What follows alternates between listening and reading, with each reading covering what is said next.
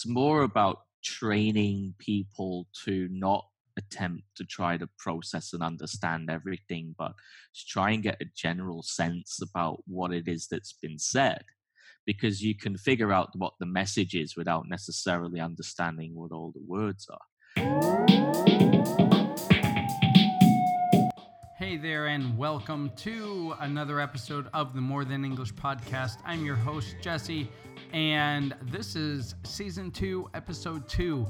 And I'm glad to invite back Dr. Peter Crosthwaite, a PhD in applied linguistics. We're going to be talking about his data, what he has been doing as far as research in the EFL and ESL fields, his research, his papers, his books that he's contributed in and written, and how that applies to us in the classroom and what how we can use his research in the classroom. That's what we're going to talk about today.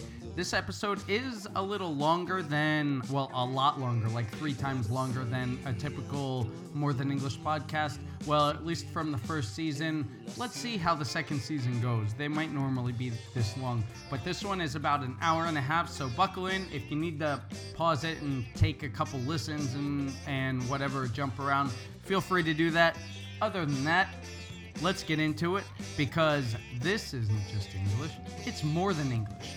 Let's go.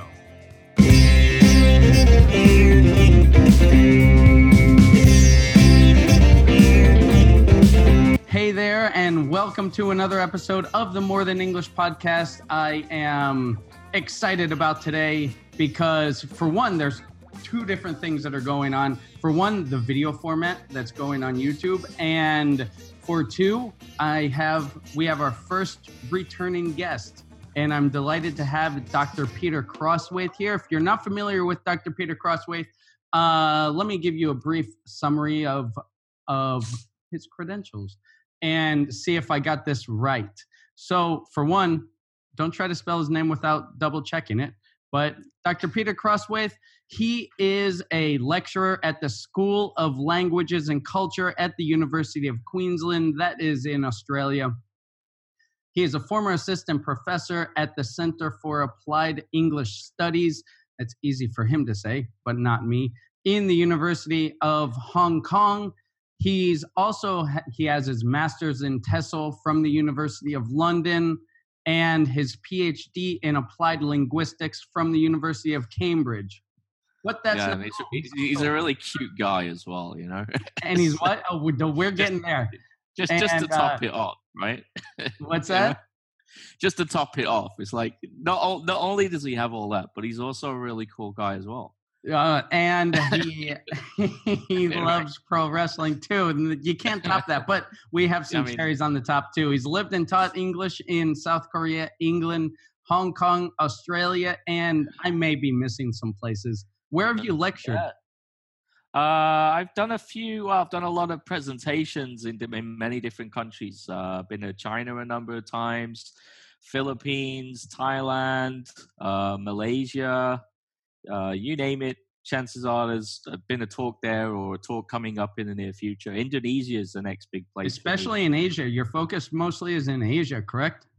Yeah, that's right. Um, and that's simply uh, like a question of numbers. There are just far more English learners in Asia than any other part of the world. So naturally, you go where you you go where the people uh, where the demand is.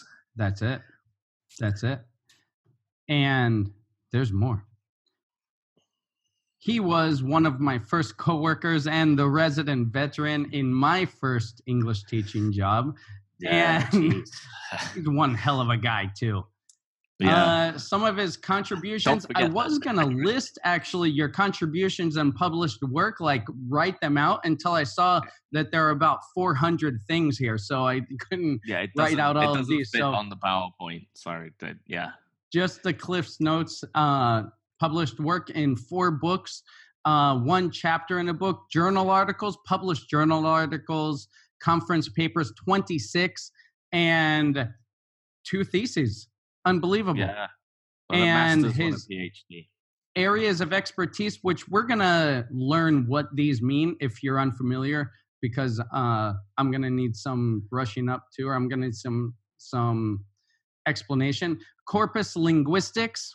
That's an area of expertise. The use of corpora for language learning, and that's data driven learning, and English for general and specific academic pers- purposes. These are his That's areas right, of yeah. expertise. And we're going to find out what those mean today and how we can use those in the classroom. Okay. How'd I do?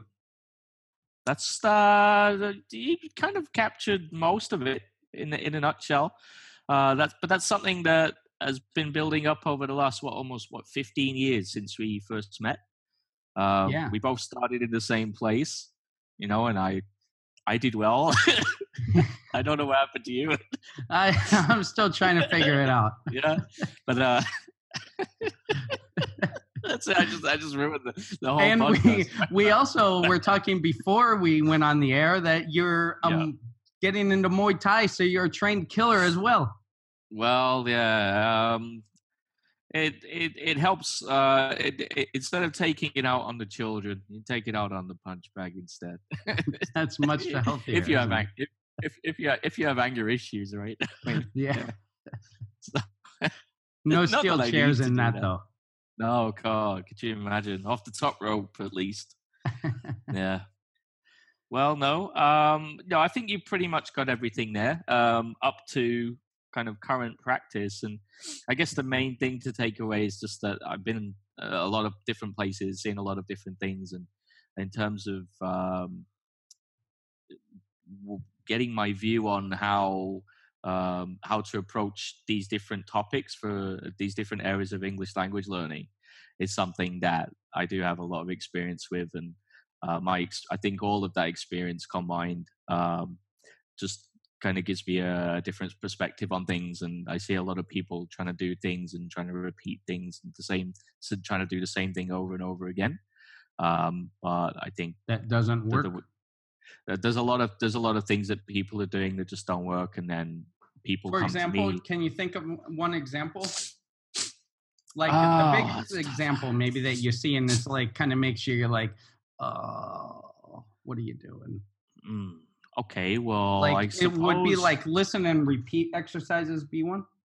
Well, of course. I mean, um, this is something that, say, for example, people uh, are heavily into these language learning apps at the moment. Uh, apps like Duolingo, for example, uh, still one of the more, most popular apps that are out there. Uh, lots of other type of apps for children doing language learning, things like that. And a lot of these, the way that these apps work is still very much on that listen and repeat, listen and memorize type of instruction and you're not really doing anything with the language at all so that as soon as you pass the tests and you've earned the points and leveled up or whatever you're getting these these achievements but the achievements don't really mean anything because as soon as you put down the app and somebody says okay what did you learn? uh, chances are you're not going to be able to produce anything meaningful or anything beyond what you've memorized so uh, the even though the technology is very new the actual the mode of instruction is still taking us back to like 60 70 years ago um there's there's really nothing That's a good novel point. with it so It is kind of the same thing points. about as Yeah. like uh le- um like when we used to buy CDs or language learning CDs or cassette tapes before that. Yeah. Something it's just kind of like an updated form of that, right? I mean, in a way, um, it's good that in one thing that they do very well is that they bring uh, people together. They motivate people to learn languages who probably wouldn't ordinarily have much motivation. The fact that you can do it anywhere, anytime is a really good factor because a lot of people these days just don't feel that they don't have time to do very much at all. Uh, they go they go to work, they go home, they got families or they got extra studies, and they got maybe the what half an hour in the day to learn language. So in that way, they are pretty convenient. But it, it's when you see these the, the claims that these software providers make that you're going to learn English within or, or another language within six months is uh, something that uh, it's a little bit misleading, and, and people should be aware of that. That's true. That's a good point. They, but like you said, there is they do have their benefit getting that um like constant contact, that daily contact, and like you said, motivation. Are you familiar with Pimsleur? It was a big thing a few years ago. No, I'm afraid not. The what is that? It's a kind of like listen and repeat, but with like regular conversation. It's mostly geared toward like traveling language, like Okay. where's the hotel, um, you know, how do I order food, things like that. I did mean- that for a while in the beginning of living here um, in Spain, and that helped me a lot. But I was also living here, so I had that contact, and I was able to practice what I learned. I think as long as it's as long as the goal is that kind of very basic survival English or survival Spanish or whatever it is, but very very basic things like going to the restaurant or getting a train or something like that. These apps will help you uh, with that. But as soon as you get into anything more involved uh, in the form of even the most basic of conversations, then you're going to run into trouble. Sure, sure. Especially listening. Listening, I found with students is, you know, they could read and study grammar, but listening to actual people talk, they get stumped up. I have a student who just asked me to teach her that is dealing with But that. it's it's a real uh, cognitive process. It's a very complex task, and it depends what you're listening for. So a lot of people, when they think of listening, they're not thinking about listening to conversations, but they're thinking about listening tests. Listening tests ask you to do very specific things. So you'll listen to a passage. You're supposed to get a general idea about what happened, and then there may be some specific language points, or you might get those kind of true, false, not given type questions. And actually, that kind of listening is very difficult, even for native speakers of the language. I mean, I have trouble getting those questions right if I listen to those kind of tests. So, listening for tests and listening to conversation are two very different things. Listening to conversation um, at a lower level, it's not really. I think what people get hung up on is that they they come to a passage that they don't understand, or maybe there's a sentence where they're not sure about every single word in the sentence, and then at that point, they've kind of reached the limit of what they can understand, and then the panic starts to set in, and then at that point, they you've lost them. So it's more about training people to not attempt to try to process and understand everything, but to try and get a general sense about what it is that's been said. Because you can figure out what the message is without necessarily understanding what all the words are. Uh, and then there's a lot of negotiation for meaning that can happen during listening as well. If you're in an actual conversation with someone um, and you, and you want to express that you don't really understand what was said, I mean, there are all kinds of little cues that will go off between you as the listener and the person who's doing the speaking uh, in actual conversation. If you can see each other, yeah. there'll be, there'll be yeah. facial cues, there'll be hand there'll be hand signals, that that just like that. Yeah. Um, and if you can't see each other, there'll be pauses, there'll be hesitations, there'll be things that are happening during that dialogue where it's signaling to somebody that they don't understand. I mean, even even a, a pause of like say three seconds in response to a question in a in a normal conversation that would be very unnatural. So then somebody will uh, at that point, if there is a pause, the other speaker will, will try and repair that. You know, so um, one thing to do is to is to listen to actual conversations, people because if you're just relying on like tape scripts and recorded audio that is written to be spoken, then what you don't get is that real kind of interaction in it, what of what happens in a real conversation where people are trying their absolute best to get these messages across. And there's a number of strategies within that that are very important that can be taught these kind of conversational repair strategies, for example, that can be really useful for second language learners, even at a very low level, because they can employ these strategies then to repair the conversation and to keep things going. Um, and part of that is listening as well as speaking. Yeah, and asking questions. Yeah, I mean, get on it. questions. It's it's all it's also the kind of questions. I mean, a question can be like, uh huh, or it can be, um, did you that? say, or you, could you repeat that, or uh, maybe you try to um, rephrase the paraphrase the sentence that they just said, and then see if that makes sense when you play it back in a way. Um, there's lots of different things that if you study lots of interaction um, between people and have maybe have that uh, uh, on a, in the form of a video with an accompanying uh, script, uh, and if the script has details that show some of the extra linguistic things that are going on, like the pauses or the gestures and things like that. By studying that very rich data, you can get an idea about what's actually happening when people communicate. And people ha- know how to do this in their first language, but when it comes to the second language, they may not understand the different cues that say a native English speaker would use, or the different kind of repair strategies, because these things work differently across cultures. Would having a script of uh, of a conversation or of a listening be valuable in a classroom, like for a class exercise, or or is that a little too much? It depends on the nature of the class. So if you're with a class of children, that would never work. Sure. Um, if you if you're a, a group of adults who are at a reasonably say intermediate level of proficiency and they want to study some specific repair strategies or ways to keep the conversation going then yeah by all means i think that would be a good idea to actually i mean very often what happens is and this is one of the amusing things when you think about it is that a lot of people end up going to english conversation classes right but all they do is they just talk during the class and that's like that's the conversation class. But very what i try to do sometimes and this is going back 10 years even in my kind of last few years in korea i was trying to do this is that we'd actually study a conversation. How would you study a conversation?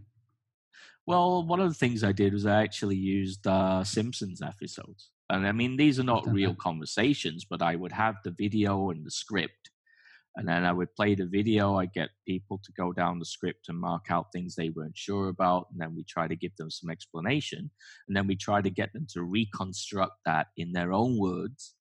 Um, if they weren't if they weren't comfortable using the words from the script, so they figure out what the dialogue was actually about, what the different sides were trying to do in that dialogue, and try to reconstruct that themselves. Uh, so the language itself was treated more like an object of study, like we actually studied it instead of just chatting to each other. Mm. So when you think about a conversation class, sometimes the, the, the actual studying the language of on paper is it can be a useful exercise.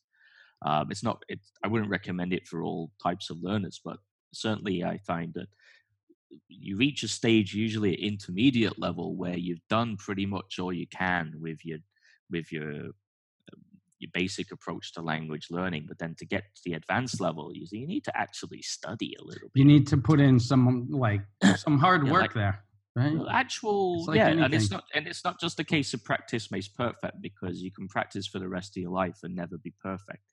Um, whether you ever want to be perfect or not is a story for another time. But then at least the, I find that sometimes you actually have to study the the the, the language and the and if you want to learn how to have a conversation study how to have a conversation like uh, study the strategies that are involved and the different processes that are involved in that and a lot of that is culture specific and a lot of it is language specific as well and um, it's very useful to teach even lower level learners some of these strategies so that they don't just freeze like a deer in headlights whenever they get into a conversation with a native speaker and the conversation suddenly goes on to something that they hadn't memorized. Mm. I might even argue that it might be. I might even argue it might be more important for lower level students to yeah. start and for teachers of, of lower level classes to start having more genuine, authentic material practice in lower level classes so they don't get these fossilized errors. That's it. Yeah. So the deal with fossilization is that the fossilization can occur from a number of different things, but the most common form of fossilization is when somebody can actually get by using the language that they currently have, and the people who are around them kind of forgive them of that. So this is very, very common. In, well, I mean, it's the same. That's me. That's my Spanish I mean, life. That I mean, I, it, I, mean, I'm married to a Korean speaker. We have exactly the same problem in in that there's some horrendous grammar coming out. Um, but because I've been living with it for like 18 years now, uh, then I know what I know. I I understand perfectly what's Yeah. being said. But then sometimes if we're out in public, I'm kind of like, that probably didn't make much sense to, to the person that you said. And uh, you're Uh, having we your still own got- we still pidgin got- language going on. we still got some really good spoonerisms and things like that going on, so they're hilarious. Um, but explicit correction is very rare. Uh, if you're in an English-speaking country like I am here in Australia, it's almost impossible for people on the street to correct somebody else's English. Like it's just not for sure. It's not. It's- no, no, they feel it's- people it- feel rude doing it, yeah, yeah, or people would never think about doing it. So they get by and they manage the conversation in a way that, even though there's obvious advantage for the say for the native speaker, that but you can still have the conversation. Even people with very limited English, the conversation still happens. But if you're in an EFL country, chances are the person you're talking to also sucks. so, so then you both suck equally, and then you, but that's that's somehow okay. In By fact, the way, it's kind of the EFL, opposite. EFL country means uh, English as a foreign language, as opposed to Well, English it. as their native language. In, like for example, Chinese people speaking to Koreans in Korea Yeah, in- um, in that's English, right? that's pretty much that's like the worst definition I've ever really? Well, at The least real I got def- the the real- for the worst. yeah, the real definition is where English is spoken as a foreign language and is not used as an official language. Okay, well, that's pretty much what I said. It, in a retarded way. that well, that's how I that's how I speak. yeah. So so here here in Australia it would be English is what they call it. English is an additional language. Okay, in- is in that the new part. term for it? I don't know. They make up a different term every week. So they can sell a new book. uh, probably it. Yeah. No, uh, it's it's a very PC thing.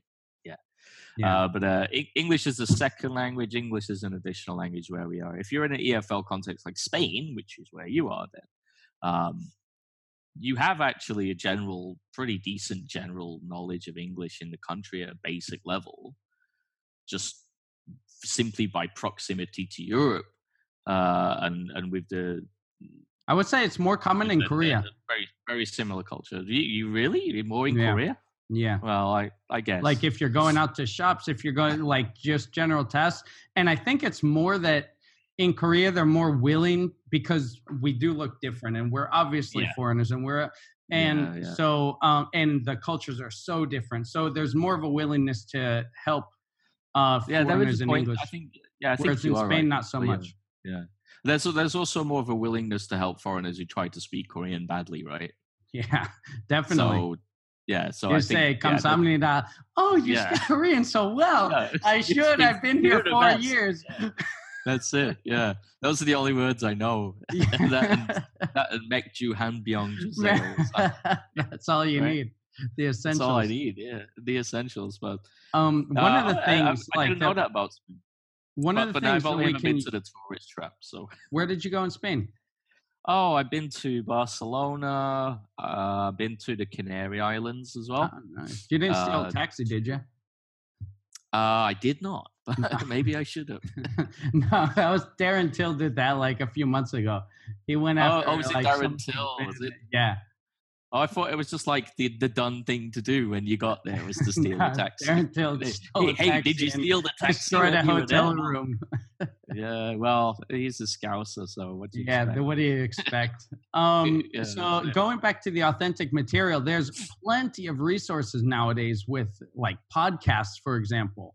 Like you pick a Yes. podcast, you can have general, genuine conversation and make a worksheet for it and take it to your classes. Yeah. Easy, easy, right? I mean the the the technology now that we have, uh, the con- connectivity.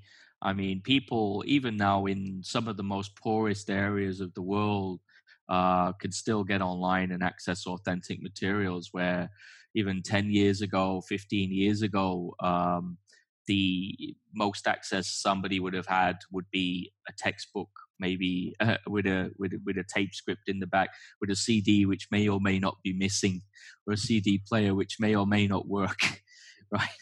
I mean, we're still dealing now. I've got a PhD student uh, from Vietnam who's basically saying like, you know, Vietnam is such a huge country now for for EFL. It's like tipped to become the next China in terms of the numbers and uh, the hmm. potential mm. for it. But in terms of their access to materials, is still very much like focused on textbooks, um, and that's as like the sole form of input for like a whole country full of learners. Indonesia also has is very similar.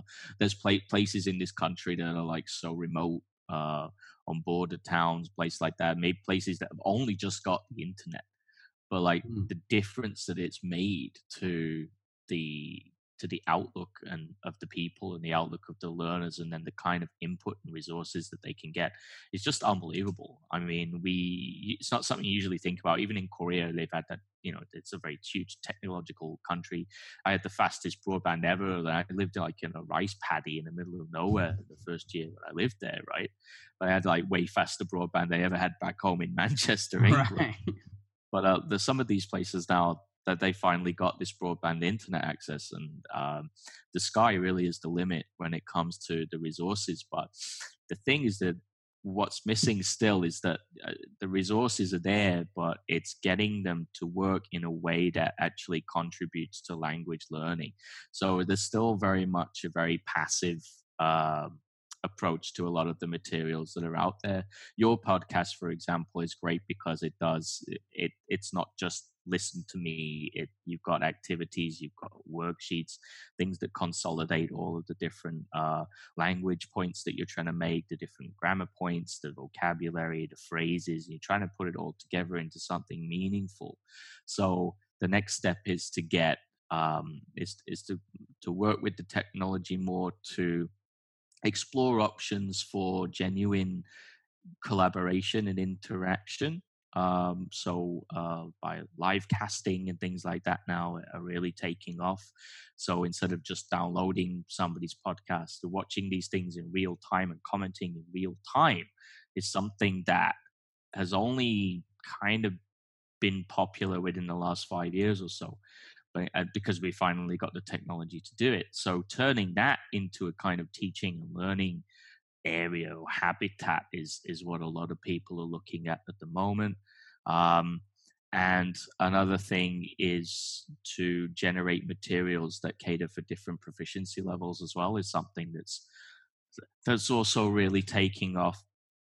And uh, also technology and um, automated feedback and uh, technology that allows for long form writing is particularly something that, that's that's quite interesting to me these days. Uh, uh, short private online courses, MOOCs, SPOCs, these kind of things. All these acronyms have come about in the last few years, and um, it really is amazing now what we have access to. But I, there's still a lot of it. It still takes a teacher to turn it into something that you can actually use for language learning. So kind of to bring uh, it alive, the, right? Yeah, I mean, it's not like we're suddenly all out of a job. There's, uh, it, it's that's I think the fear that people have. But as long as as you have people interaction, eh, like interaction with people, you'll need people to be in there and to give motivation. Yeah, I mean, the technology is no way there. That I mean, we saw what was it last year or something? They had that big advert come out for the, the Google headphones that could translate everything in yeah, real time. And then when people actually sat down and and researched what it could actually do, they found it was pretty pretty horrendous still in terms of its ability to handle anything over set memorized phrases for that demonstration. And then as soon as you get into uh, units above the clause level, so where you're starting to build con- um, complex sentences, and then these sentences lead into paragraphs that carry meaning. Soon as you get above the sentence level, is where the translation software really starts to fall down. So, say for example, you're giving somebody very complex directions, the software might figure out the first sentence, but by the time you've got to the end of it, the software will have probably giving you completely wrong directions to somewhere else. I mean, look no further than get, uh, Google Translator. yeah, I mean it's it's really bad. I have a great example. I don't know how it. I don't know if you can do like a screen share thing on this. I, I'll, I'll maybe Yeah. I'll look into it in a moment. But the, I've got a great example on the academic writing course that I have. I can share Uh, my screen and you can share your screen too. I think I can do it. Yeah. So Yeah. what I'm going to do is I'm just going to sign in here on my the um, the online writing course that I have. I think I can click it by doing this. Yeah, desktop maybe. I think. I would like to pick your brain too. There you go. You're sharing. Can you? Oh, but I Um, can't see. It. Oh no, it- there I can. Okay, There you can go. you see that? yeah. Yeah. Okay, good. So I'm just logging in here into the online course that I run. I run two self entirely self-constructed online courses for English for academic purposes uh, at my university. This was all built kind of pretty much by hand. Uh, it's a 13-week course uh, for academic credit, and one of the um, things that I look at uh, on my module on Corpora, for example, is what uh, dictionaries and translation websites can do, and most of all, what they can't do. So, Google Translate comes up as one of the activities that I got here, in that I get students to type in uh, a pretty standard phrase here in English for academic purposes, which is the data suggests that. Okay, so if you're doing any kind of research writing that involves data and you're presenting a graph or a table or some statistics or something, your, your paragraph is pretty much always going to start with the data suggests that. Now, when this is directly translated into uh, Mandarin, uh, we've got the expression here that you can see. But then straight away, when you copy this back into the translate window and translate this to English, it gives you a completely different expression. Hmm. This just shows you that the I mean these guys have spent billions of dollars on this, but if it can't do something as simple as this, then it shows you just how far away we are from this translation software being abs- being any kind of use at all.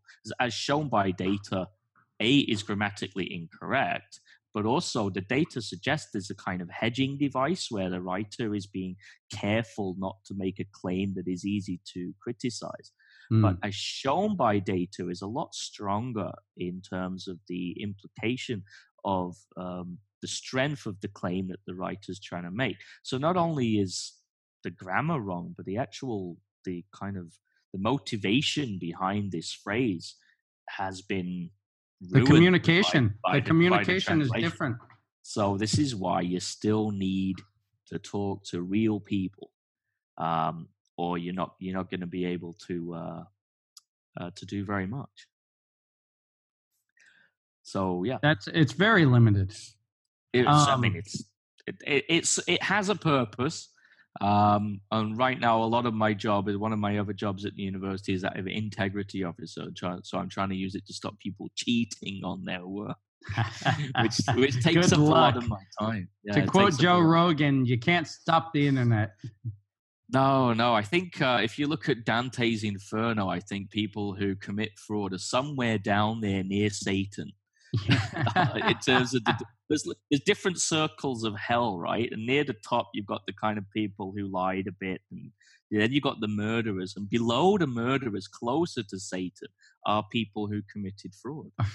Uh, Dan- Dante saw fraud as like the, the most serious crime because it, Is that it true? involves willfulness. Willfulness. If, Ah. if I had the book to hand, I'd show you the uh, the diagram you could see. But uh, I you don't might know right my now. son's name's Dante. Well, uh, that's a great go. name. Um, it, it, it, it's a pretty cool uh, cool name and a cool cool book. I read it recently. Dante's Inferno. Nice. I'll should check it out. I will. Um, so you, I saw in there this corpus linguistics. So, Mhm. um, can you just give a Oh, uh, like now a, I've got my an, s- now I've got my screen share thing. I can actually show you what what an explanation of that quickly and like Yeah, how we can apply this like in the classroom uh, in our classes with students?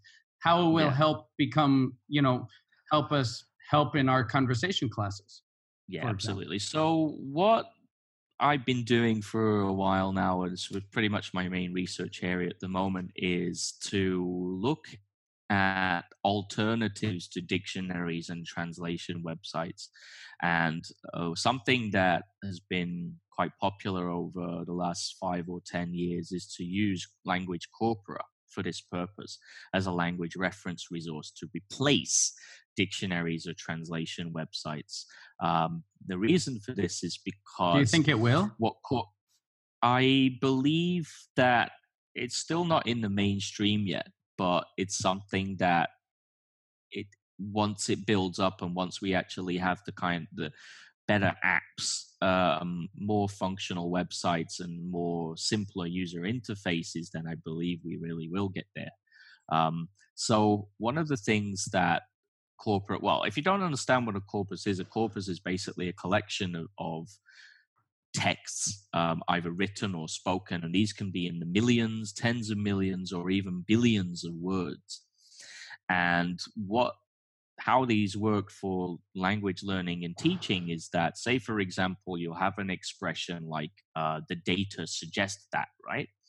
And you want to know what words could replace uh, suggest in that expression, then I could go to uh, Corpus and I could enter the data and then put a little star where suggest is, and then that, and then the corpus would then provide me with uh, many, many examples of uh, different expressions that would re- would replace the word suggest uh, with with lots of different options that I could use. You mean in that specific so that, context with the surrounding in, words? Because what's the difference that, between a corpus and a thesaurus, for example?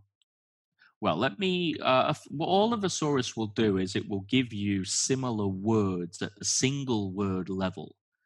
Uh, and these are linked by kind of conceptual categories like time, space, number, object, and things like that. And often these can also be slightly arbitrary as well. So, what a corpus will do is it will give you the search results with enough surrounding context that you'll be able to figure out um, how the word is actually used rather than what the word means. And this is what we're trying to get away from when we're talking about getting away from dictionaries. Very often, when a language learner uses the dictionary, it will give them a definition.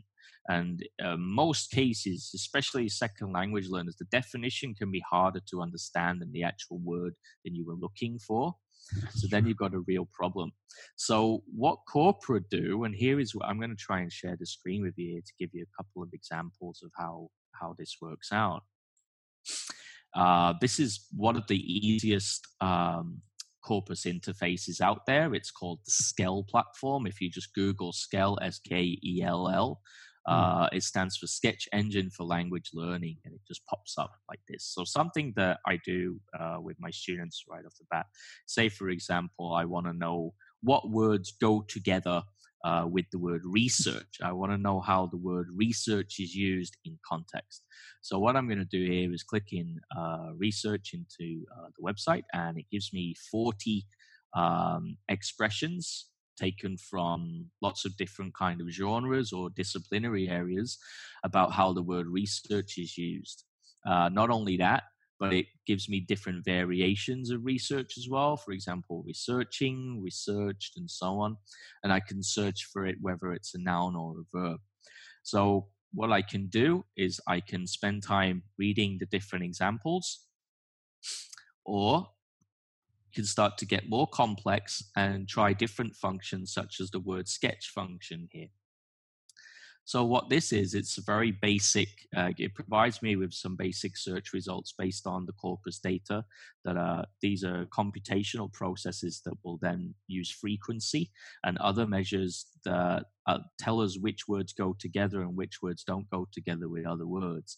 Which is an important thing to to mention to your students is like that words like oftentimes a word doesn't just sit by itself right? There's usually that's prepositions right, yeah. that go along with it or that's it.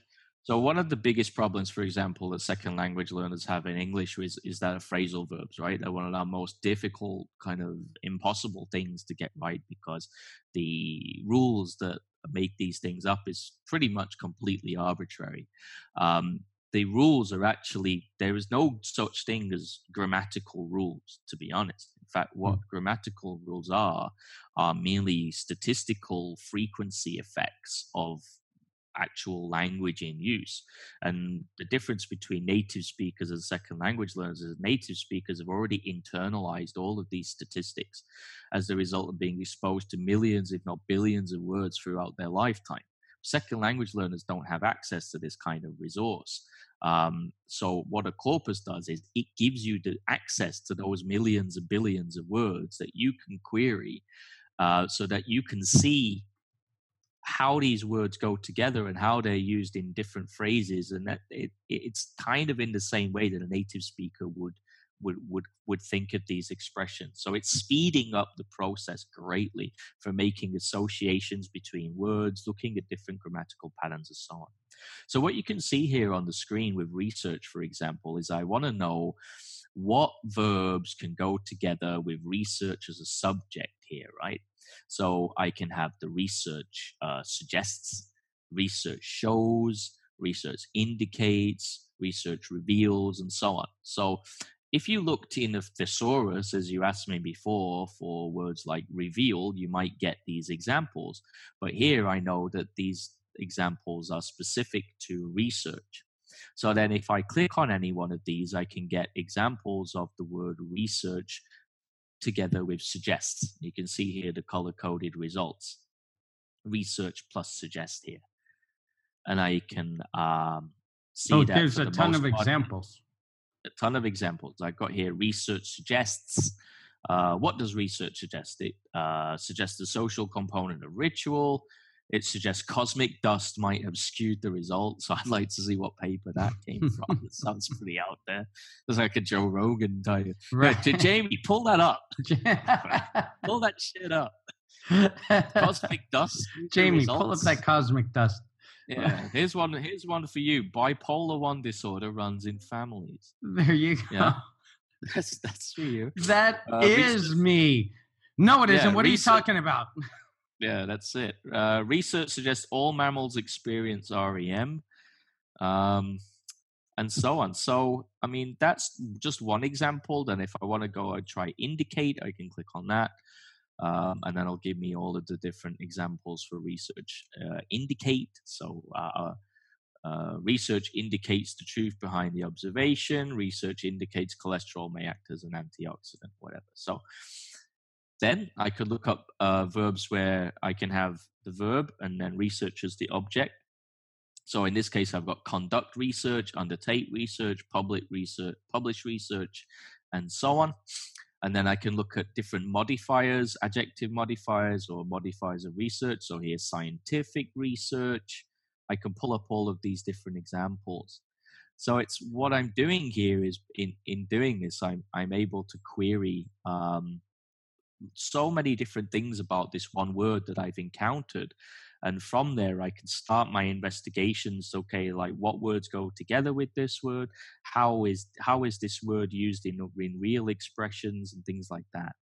So, so this resource would I, be kind of more useful for people teaching more serious students who are really want to know the stuff who have maybe they're going to university abroad they're studying in depth English. Right? Yeah, I mean, so far that is where most of the research has been done on on academic English for academic purposes, for example. But increasingly, what as this starts to replace people's approach to say dictionaries or translation websites eventually what is happening is i've got a new book coming out uh, this month um, should, or certainly by next month, where we've gone ahead and used this software with young children, uh, mm. children still in primary school level uh, or, or in high school, and they've gone ahead and begun to use this. And I mean, I feel like old these days when it comes to technology. Like my young me's just set up Snapchat.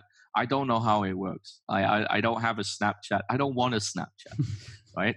And, and then like we, we had to go with TikTok the other day. I don't even know what that is. That's just like the most stupid thing I've ever seen, right? But that's just like an ad behind. that comes up on my Instagram every once in a while. Yeah, that's all that's I know it. about I mean, TikTok. I, I am I am way behind on this, but when we let these kids use this software, I mean, they just took to it. It was Hmm. like just so natural for them. They just went, "Wow, I never, I, I didn't know we had this before, and now I can find out about any word I want." And these were How like old were these- school kids. These were 10 or 11 year old kids. They were not in high school yet. They were in, in the upper grades of primary school and they were learning like essay writing for homework with a private tutor. And we Hmm. got the private tutor to train them on this software for like just five minutes at the beginning of their regular lessons. In the And Skell. they, it, yeah, in the Skell. Uh, we also trained them on another one as well, where it's slightly more complicated. And they just went wild for it. And, and now they're, we're told that they, they're continuing to use it throughout. And then all of the other studies in this book that are coming out as well kind of say the same thing. What would So- be some um like a classroom idea that teachers could use to use something like Skell in in like in an activity in a class, something that's Yeah. engaging in an activity? Do you have Oh, anything like that? Say, say for example, that in your writing classes, your writing classes have a lot of these old-fashioned gap fill exercises that show up in your textbooks, right? And you've got to fill in the answer, and then when you filled in the answer, that's it. It's a done deal. You never have to go back to that textbook again. Um, you never have to go back to that exercise again. I mean, well done. You got the question right, but what did you actually win? You, you don't win anything by doing these things. So what you could do is to replace that by getting students to search for the blank within the corpus and then seeing what's coming up.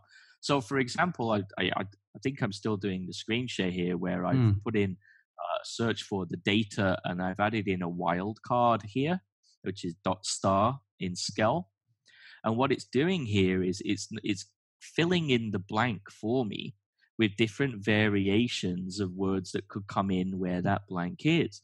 So I've got here the data showed that, the data suggests that. Um, other ones like here the data type, the data transfers, the data indicated. So here I can take your basic gap fill activity and turn it into something much more uh, interactive where students are going ahead and to search for things on their own. Um, the crucial point that we try to do with this approach is to provide students with the autonomy to look for things themselves.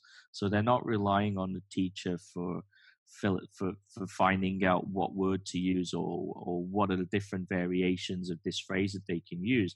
Rather, what the teacher is doing is training students to find the information for themselves so that they become more autonomous, which is uh, should be the goal of pretty much any language teacher. You, I mean, it, it kind of puts you out of a job, but what you really want is someone who can actually find out answers for themselves, and that's what Yeah. this approach tries I to do.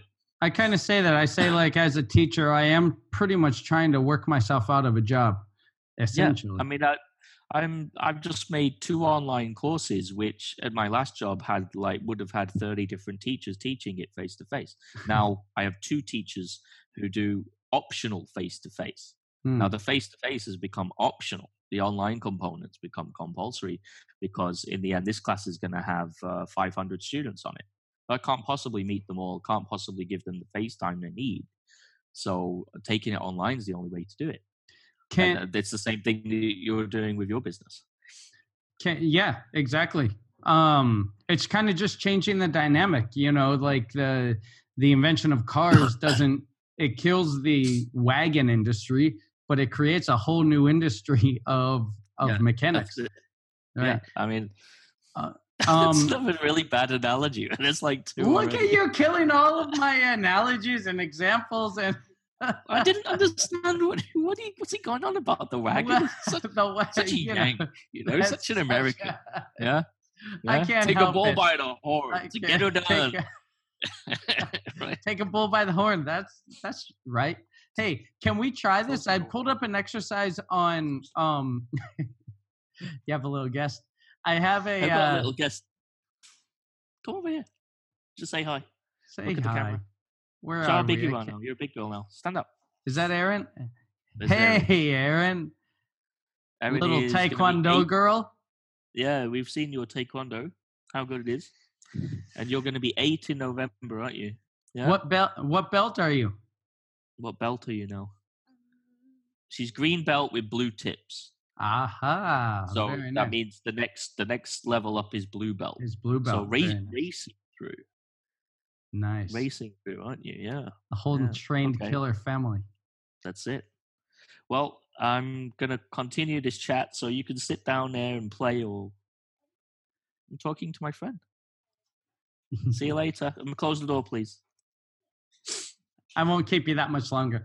Uh, No, that's cool. let's uh let's practice this. I just pulled up a a like a, fill, a gap fill exercise, but this is Okay. grammar gap fill, so it's on conditionals. Would it be better that I find a uh, no, no. I mean, let's let's see what it is that you've got, and we'll see See. if you can we can do something to. Uh, They're very simple verbs, and Okay, if I something go out tonight. All right. So what we could do here is we could maybe use a wild card, for example, and replace go um, with the wild card, and then we can then see um, different variations that might fill that slot. So so I should I think you- open up another tab with uh sc- with what's it called? the Skell. Um, so it's just type in S K E L L into Google, and it'll be the first thing that pops up. Okay, so you can That's kind of walk me through doing this. Yeah. So uh, what was the clue again? If you go back to the exercise, if I something go out tonight. So uh, go go into Skell and type in if I, and then have a dot star. A dot star Yep. like this. Yep, and then another space, and then try out. We won't put tonight because it may not give us any results. The longer the string you have, the less chance you might get results in it. Sure, that makes So let's see what. It, usually, when you put in a wildcard, it may take a little bit of time with Skell to find examples. And sometimes, if you do have a phrase that is not okay, there we go. So we do have a, at least a couple of examples. Okay. Um, What if I run? Oh, so wow. we've got if I go out, but these are different expressions here. If I find out anything, if I get out in, uh, if I'm out of town, if I find out, if I come out, for example. So we're So this is just looking at different phrasal verbs without. uh, in this case, yeah. So Yeah. um, that's what it's got. Okay. so let's try um gap fill vocabulary exercises. hmm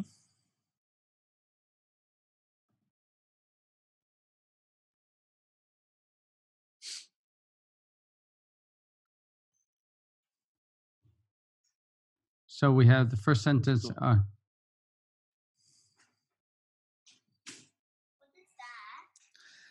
I will. You Come and sit over here. My birthday is beep November 20. Well, that's a different kind of vocabulary. Yeah, but I mean, So- you could still find out what the answer is here. Okay. Um, most likely, if the corpus big enough, like if, for example, if you've got their school starts and then you put in school starts dot star, you would find out what the answer would be. okay. School starts. So yeah, the way to search it is dot star. Well, that that's where you got the that's where the gap would be.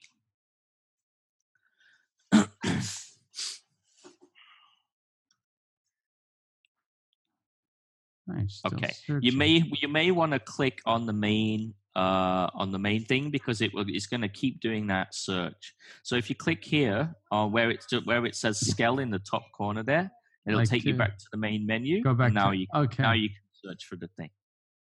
So type in school starts and then then a space with dot star. Press the uh, and then should I put in the time?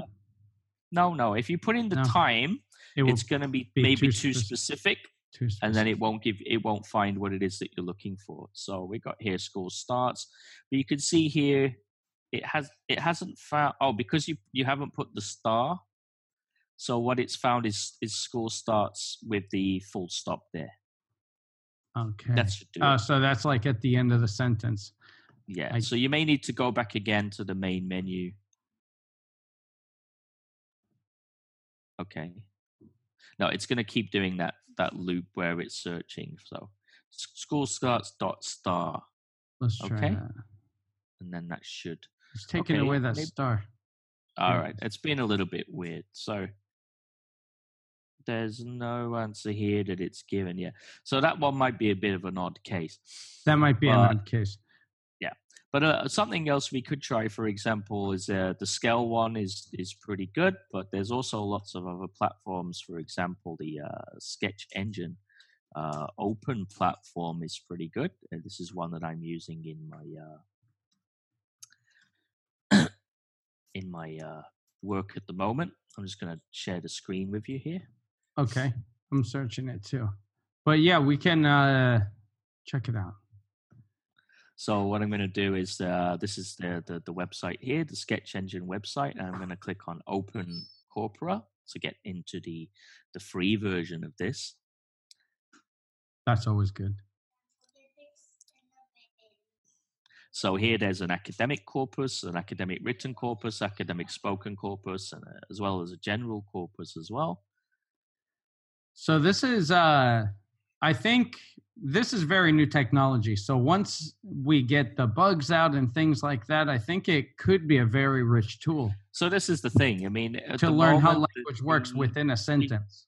that's it. The data is there and the software is there, but at the moment, the, the one thing that's missing is still that nice user interface to make it Mm. more work. So it's like the difference between like back before we had smartphones, basically. Like you remember you used to have the phone like the Matrix phone that like did the flip and like a green screen, things like that. And then one day the like the iPhone came out and it's like everything changed It overnight. right? changed. Well, yeah. we- so we're, we're still waiting for that that killer app that that's gonna turn this into something that everyone uses. But so far, I mean, I've done studies now with over like 500 participants all using this, and pretty much everyone is positive about about it. And met so many people, as soon as they get started using it, they just never go back to their dictionaries or translate translation websites anymore. including word reference. Word reference is powerful.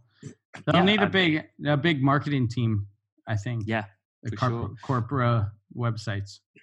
So I'm having problems with my Australian internet here, which is famous for being really bad. Certainly no. Korea, is it? Yeah, no, it's it it's really hit or miss. So um may have to leave this one for another day. We'll give you a save that time. for another day, and we'll make a Another separate video for specifically dedicated. You can stop sharing your screen.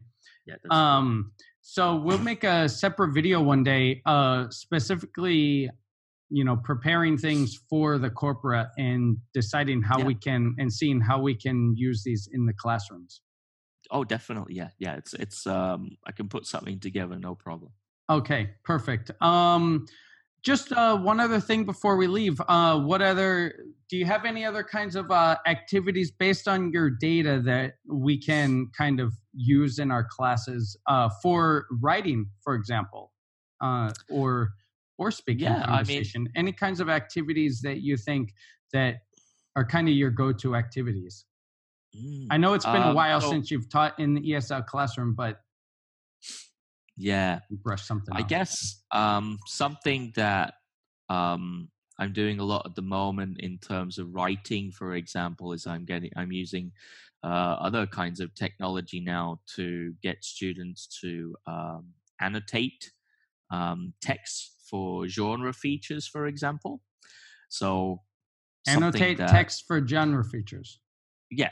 What does So one of the one of one of the things that um, I find students lack knowledge of generally is different genres of writing. So very often at university, for example, we get the vast majority of students who come in. They've done their high school writing, if at all, because you have to remember in many countries they don't actually write anything in Yeah. the writing classroom.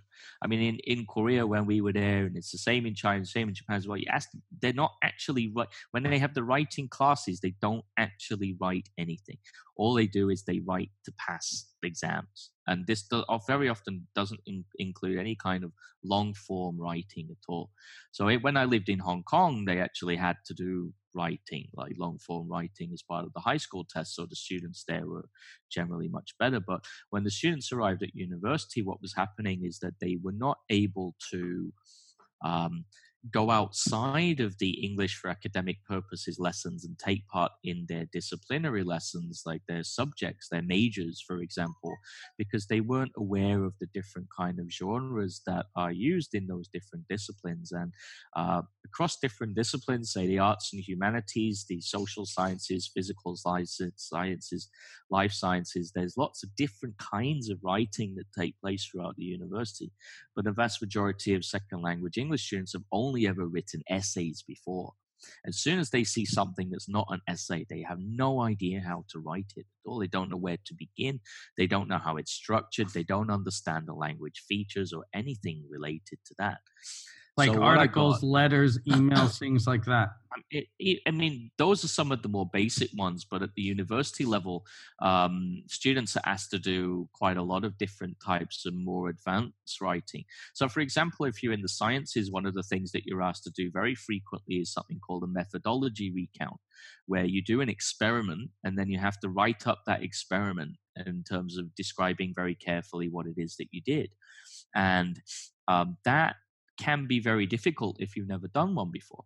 So, what I try to do in my English for academic purposes classes is to, to train students in how to recognize that a given text is from a particular genre, to, to look at the different language features that, that make up that genre and to look at what the writer is trying to do.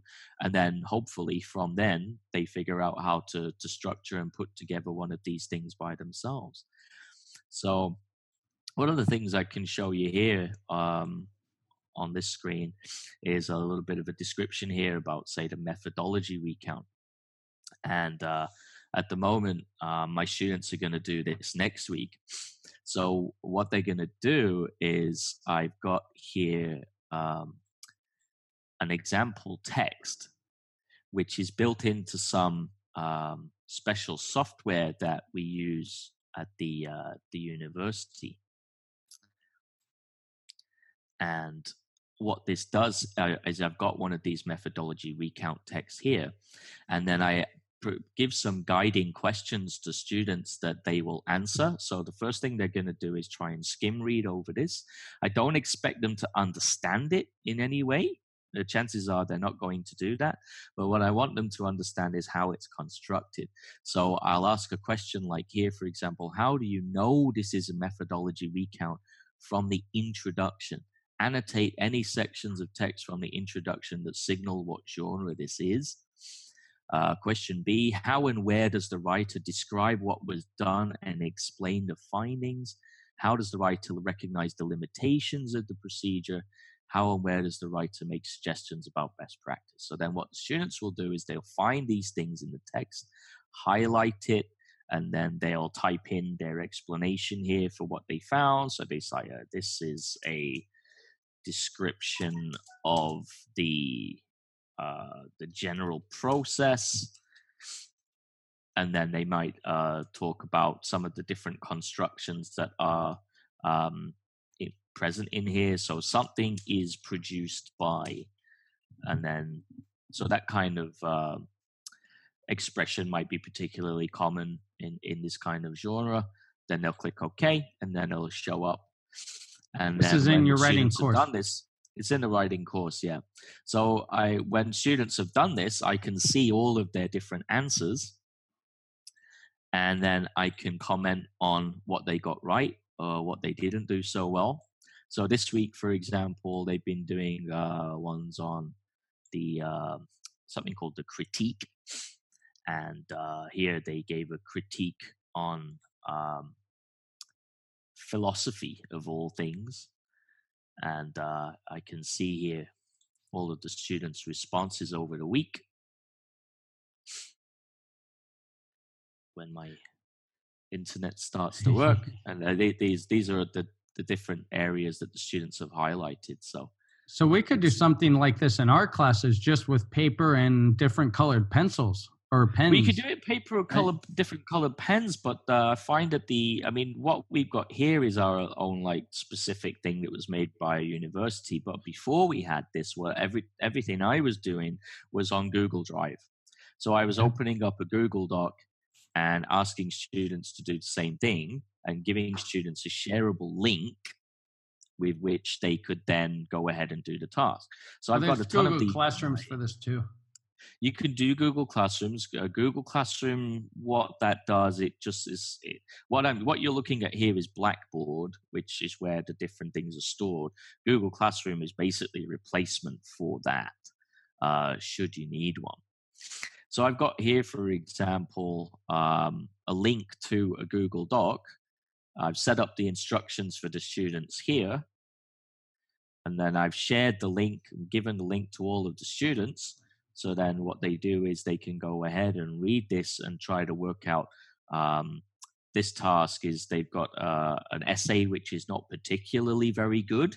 So then they go ahead and read it and try and work out why it wasn't good. And then they can post comments using the comments function to tell me, you know, why it was Mm. bad. So um, this Oh, works similarly. That's a great idea to, do the, for your uh, one on my one on one classes. showed you. So any kind of long form writing task, this stuff is absolutely perfect because if you've got it open and the students got it open, you can see what the students doing in real time, Mm. and then you can provide feedback on their work almost as they're writing it. Oh yeah. Uh, you can you can highlight things that they were doing well, or you can highlight put an indirect comment and say, you know, have you thought about this, or is this structured correctly, or maybe there's more information you need here. Um, what you can do with this stuff is uh, is really really very useful. So I got a ton of these exercises all kind of built up on here um, that students can uh, see and do. Um, this is one for systemic functional linguistics, for example. So they get different kinds of text, and they have to annotate these texts for different kind of features, trying to figure out what the text's about and uh, what the different language features are. So one is a, a children's story, the other is a, an interview between an applicant and a human resources manager. The, the first one's a film script. You just have these uh, fixed on Google Drive. Give the links to the students, and then uh, they can you can continue reuse these exercises as many times as you want. Google Drives is a great resource for one-on-one online classes. I use those all the time, and this is a great addition that I'm going to do in my next my next time we do reading, especially Yeah. or practice writing, is Oh, labeling. Yeah. Like So- highlighting using the suggestions feature and highlighting different parts and labeling Yeah, what it it, is. re- it really ma- it really makes reading tasks that much more interactive because of the different functionality students can highlight. They can leave comments. You can leave comments on the writing that they're doing. You can comment on their comments, uh, and then it's all there as a record of like a, a permanent record of of say what the students done. You can chart start charting students' development over time, for example you, you can give them you can set this span this out over multiple drafts of work um, so much you can do Perfect. Well, you can uh, stop sharing your screen. I don't know what she's doing I don't know. She's looking through your material. Look at that. You're looking at my book right studying ielts yeah all right you do that. you got to prepare for that. yes, you got to Uh, prepare now get start them young that's it. start them young You got to prepare. Those IELTS aren't getting any simpler. that's it. that's it no no it's it Uh, the, you'll be doing the listening test pretty soon and and failing at it like all of us native speakers. i'm so bad at it I once came With the IELTS, me- you can only listen once, right? Uh, you can, yeah. I, as far as I know, um, I remember Cambridge once asked me to write listening items for the test, and it was just so hard. I could not do it. Uh, Yeah. All the different things you have to remember, like writing the questions, is so hard. Like uh, getting the distractor question, for example. Uh, oh, it's it's really hard. Because it's got to be close, that- but, and it seems almost unethical in a way. Yeah, it's it's close, but it's not quite right. Yeah. but that's really hard to do really Yeah. very hard to do so i couldn't do it I, I can write the speaking and writing stuff all day long but listening and reading is like a whole other beast. They have they have like very weird people who work for them who can do that. I'm not one of them. Yeah, no, that's another level. Uh, Yeah. Let me share it. I took some notes during our our speech, so I'm going to share those or during our conversation. So Mm-hmm. here we go. So uh, obviously, listening for exams is different than listening in conversation. That's an important Definitely. thing to know for your classes and for Yeah. your you know these Cambridge listening and identify the right speaker and what the, that's not real. That's not No, that's real. it. It's not real. So- but it, what you'll get is you get students who come up to you and they say, "Jesse, teacher, how do I how how can I improve my listening?" And what you need to ask is, "Okay, but what are you listening for? Are you listening for a test, or do you want to learn how to actually listen to conversation?" Mm, that's true. And do you just want to listen to that videos, YouTube videos, or movies, or do you want to have actual conversation? The, the approach that you're going to take is going to be completely different depending on what the answer to that question is. So And that's that's something good for teachers to remember. Like, ask that question. Why do you want Yeah. to? What listening what, do you what want? do you want to listen? But I mean, you, sh- Even you should- speaking too. you should do that for anything. Um, For for writing, absolutely, got to do it. Uh, speaking as well. It it people often say, how how do I how do I learn writing? How do I get better at writing? Uh, my first question is, what what What you do you want to do? write? what A kind of Facebook writing post? do you wanna write? right. you know? Uh, and authentic even that. material. yeah, authentic material. So. Authentic- but th- And again, this is something that the Corpus software does. In that the Corpus software, the the, the data itself is taken from naturally occurring language in real text. So it's the one of the whole selling points behind that approach is that instead of being like a dictionary definition or a, a textbook example that's been simplified in some way, for uh, for example, it's authentic, real text. So you're getting the real English from it. Um, but in terms of listening as well, um, real conversations that that Mm. that contain these different stages of the conversation. They contain strategies for repairing conversations, keeping conversations going when the other person isn't sure. Follow up to deal with- questions. These kind of things. How how uh, how to repair something when the other speaker isn't making any sense, for example.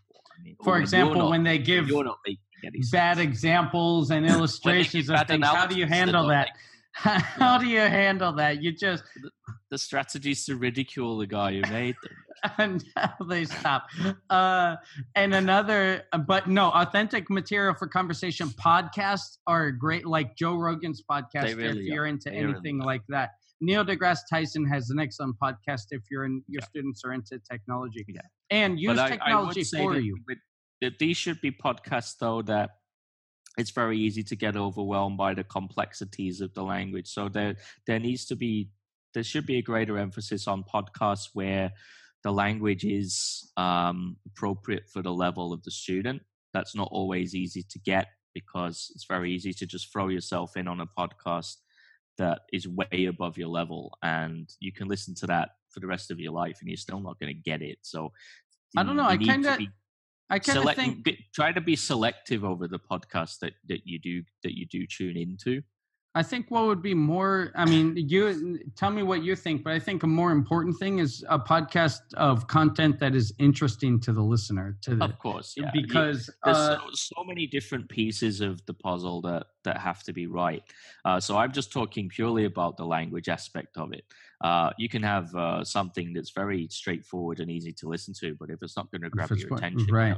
Not, going to sit there and listen to it of course and the length. I think length, size does matter in some things, and uh, Yeah, I think I mean, I, like you wouldn't know about that. no, I wouldn't know at all. and and uh, short pieces like YouTube's great for that. They take short five minute segments, and those are great to they listen do, to. They do. I mean, we we even had a like on our when we were making the- the videos for my online writing course, for example, the rule was not nothing more than three minutes. Yeah, that's nothing great. more than three because um, anything longer than that, it just becomes an exercise. So Yeah. Uh, so use technology for you, like podcasts, like these uh, Corpus website, uh, yeah, Corpus it- programs, so like any there, so technology, like it's here. Use it in the classroom for Yeah. us. Um, and check out these Corpus like Skell to get a deeper understanding of the language. We will have, uh, I will invite Peter and I'll invite you right now for the future, a future like video apart from the podcast so we can yeah. prepare Yeah, and we'll look more in depth to put Skell. something together uh, with Skell and with uh, Sketch Engine Open as well. Uh, we'll show you some of the uh, the tricks that you can use to answer some of the questions that you might have about language. Yeah, and I love how it, it looks deeper at not just a word, but the word surrounding a word, which That's is it. so I mean, important. Uh, this, and this is something that the dictionary cannot give you. It's No. something that the the translation website cannot do for you. So you're replacing the your go-to resources like your translation websites and, and you're replacing with something better with something better and that's the thing um lang- another some other things to remind your students uh, that we use the word rules i hate the word rules with grammar too because there's always an exception and then students will call you but you told me this rule well there are Yeah. no rules teachers get the word rules out of your vocabulary That's with it. students That's right. I mean, it, it, these the frequency is based on on use over time. There's a lot of a lot of research that shows, you know, for example, you get a lot of words that stop being used over time, right? And you also get Yeah. words that start being used over time. Um, so one of my favorite ones, for example, if I like google for example yeah, well, Google's an obvious one. I'm going to use a little uh, share screen again, again thing with you very quickly here. This is something called the Google Ngram Viewer, which again works. It's like a corpus of Google books. So one thing that um, I see uh, changing over time between over the last kind of 200 years is a drop in the use of the word shall. yeah So from the 1800s, shall was reasonably frequent in the corpus here. Uh, and then you see its use has continuously dropped over time. Hmm. So this the same. You can get this for vocabulary. It's also the same for grammatical rules as well. Um, I'm reading a book to my daughter at the moment. It's written by Enid Blyton. I think it's called "The Naughtiest Girl in the School." But um, lots of people know Enid Blyton's stories. They're pretty famous around the world. That's fine. Yeah. Okay. Uh, but what's interrupt me? very soon. Very soon. that's right last time sophia was in here interrupting I know. so that's it. takes one to give It's- one two dads, right? What can there you do? you go what can you do It's not like that BBC guy where the kid comes kind of rolling in like this. Remember that? And then And the then the woman, the, wife- mum tries to like. yeah. Still makes me laugh when I see that. me too Yeah. Now, Um, um, but I was saying, yeah, um, these these rules are not set in stone. They change constantly, and there are even grammatical constructions, like in this story that I was reading. Like we wouldn't say that today. It's yeah so yeah. out of date, and it's just and a lot of that the usage is contained everywhere around you, the language that you're exposed to, and and it's the, the frequency of the times that you're exposed to these things that is making the language that everybody speaks today. yeah That's that's the point you're trying to make there in your uh, in your slide, and that's what I was trying to get at before. Yeah, I mean these notes are based on what you've talked about, so that's that's Yeah, good. so that's that's lucky then. yeah, we didn't Uh, just so- make them up. No, uh, and so but teachers, it'll save you a lot of headache to get the word rules out of your vocabulary, especially when a student yeah. tries to catch you and they say, Yeah, but what's you the said rule? this. Yeah, Yeah. you set the rule. Yeah, that's it. And There it's like, no well, uh, there are no rules. There are no so, rules. Uh, It's like no, the no holds Rumble. barred. know? Uh, it, it, and children are are gonna be. I know it was a little uh, we could make extreme glitchy rules. today. We are going to make extreme, extreme rules. Extreme rules. extreme rules for your English Yeah. classes. okay, yeah. Um, and it was a little glitchy today, but we're going to have this under control. And uh, Peter has assured us that children are able to use the corpus, and it's very Absolutely. intuitive, and it's only getting better as uh, anything with technology. That's it. and- So one thing we're going to do very soon is we're going to try to take this to uh, teacher training schools in Indonesia and Korea. Get train the teachers in the use of this, and then we're going to go off and let the teachers go into the schools and see what happens. Uh, it's going to be a really cool experiment. Uh, that's Awesome. coming up uh, next year. Awesome. Um, and And as far as teaching writing, writing is a difficult thing to teach. And I don't think a lot of people are trained, as Peter said, like they're not trained in teaching writing. We don't no, know how to no. teach writing. And one Absolutely thing that you can do is, like Peter said, if you have to go back and listen or watch this uh, that part again, train students to identify genres of writing and yeah. then kind of reverse. Let me know if I'm I'm butchering this explanation of it too, and then reverse engineer the parts of of what they they studied, what this you know in yeah. the students' writing. That's perfect. Yeah, and that's a pretty good way to describe it. But then you're going to have to explain reverse engineer to sure. the learners. So. but then that's that's where the corpus comes in useful because you can type in reverse engineer and give yourself 40 examples of what that means. There you go. Means, right? There you go. It's like a lesson within the lesson. It's it's uh, very meta right now. And what's perfect, I use it all the time for my one-on-one classes and also in some classroom classes, Google Docs to identify and do this yeah, work together. I mean, it's just a, that's that's really a no-brainer. That's a no-brainer. Um, it's a no-brainer. So it's great for your one-on-one class. There it is. There's not one brain in the lesson. That's it. Speak for yourself. And I, eh, I am. Your students may be very smart. I don't know. You don't want to disparage your own students. Right? No, that's true. It was more commentary of myself. Okay. Yeah. Good. okay. No, yeah, Google Docs. Um, I mean, it's just such a lifesaver, especially if you're in any kind of situation where you're in a class, you've got 50 students, you can't possibly hope to get around them all in an hour. So you get them writing using the Google Docs. You can see them doing collaborative writing tasks, for example. So you put five kids in group A, five kids in group B, separate templates for each of the group. Then the kids are working on their own template, and then you can see them updating it in real time. You can also see that one group who's not doing anything, so that you can throw something at their table or give them an elbow drop or something, the leg drop. Give them an uh, angle slam. Table, put them put them through the table. right. Tell Devon to go get the table. Yeah, that's it. So so there is that. Um, no, that's a great that's a great use. I'm actually going to do that. Yeah. yeah. have Google Docs yeah, we, we, for we like that. small groups. One of one of my favorite activities that I show in my second language writing lessons is uh, we actually you can also do this with PowerPoints as well, where you can group edit PowerPoints. And I have like a Wikipedia template as a PowerPoint. And then I get six different groups and they're writing, they're each given a separate topic to write about. So it'll be it's about our master's program. So one will do like uh, extracurricular activities. One will do one about the professors. One will do one about the the, curric- the lessons, for example. So they all do their separate pages, but then they all link to each other's pages as well. Hmm. So by the end of it, we've got like a complete mini Wikipedia that is about our program that the students have written by themselves, and then they've collaborated within their groups to do these things. Then they also collaborate with the other groups to figure out what they were doing, and it just leads to a, a really useful whole class wow. activity that couldn't cool. have been done without the technology. Yeah, your students seem a lot more motivated than most of my students here. Um, I wouldn't say that. I wouldn't say that.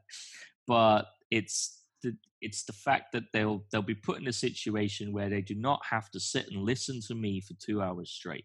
Yeah. Nobody wants that, least of all me. Um, so I'll be talking maybe 15 minutes at the beginning, and then it's all on them from that point on. Very nice. That's awesome. That's what you want. Yeah, I basically that's learning. Back, check my stock on the phone. Uh, you know, see how much money I'm making today. And oh, we're losing. Student asked me a question. I'm like, hey, I'm checking my stock. What do you want? what, Get on with the task, you know? So get to your work. Okay. Yeah, so well, the evals are still good. So whatever.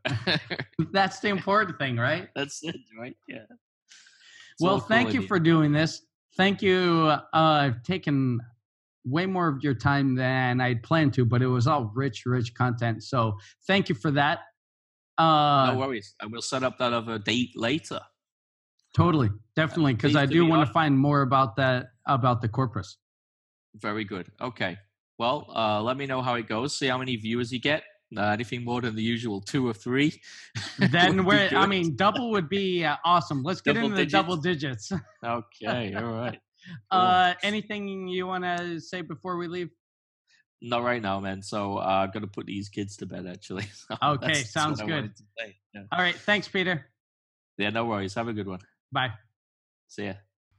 A special thanks to Peter for joining me and joining this episode. Uh, a lot of useful information in that episode, a lot of information. So if you have to go back and listen to parts of it, I apologize. Some of it was more visual because it was just showing me some things on the Corpus uh, website, but or the platform. But if you are curious, I will be posting videos of these parts on the YouTube channel, so you can go check that out if you are curious. It was a little rough in in audio form, I'm sure, but I'm you know we're working on this. It's a learning process, right? Um, he was roasting me a bit on there. Did you catch that? Did you catch that? I'm gonna have to get him back when uh when he comes back on. But if you want, I will have him back on, especially for you teachers who are more technical and take a more technical approach than, let's say, I do, or more a more technical approach than maybe, um, well, practical approach. I don't think those are quite opposites. But uh, thank you again for Peter for doing that. Uh, I'm gonna have other teachers coming on and sharing their stories and their lesson ideas, and I'm really excited about that. In the coming weeks, we'll have teachers about early childhood education in the EFL classroom, talking about high school, talking about exam prep, and making that fun and dynamic. So, if you are or know an EFL teacher, an English as a foreign language, or English as a second language teacher, then um, then pass the word along. Other than that, thank you for listening. Thank you for watching. There are uh, full episodes of the the uh, the podcast in video form. I'm posting the complete ones on Sweet Academy, and those will be behind the paywall. You will those will be available to pro members. That's just another extra bonus for you guys. Anyway, my time with you is over. This was a longer episode than normal, but uh, a lot of good stuff. Remember, to teach is to learn twice, so get out there and learn something. I don't think that should be my tagline. Thanks for listening. I'll see you next time.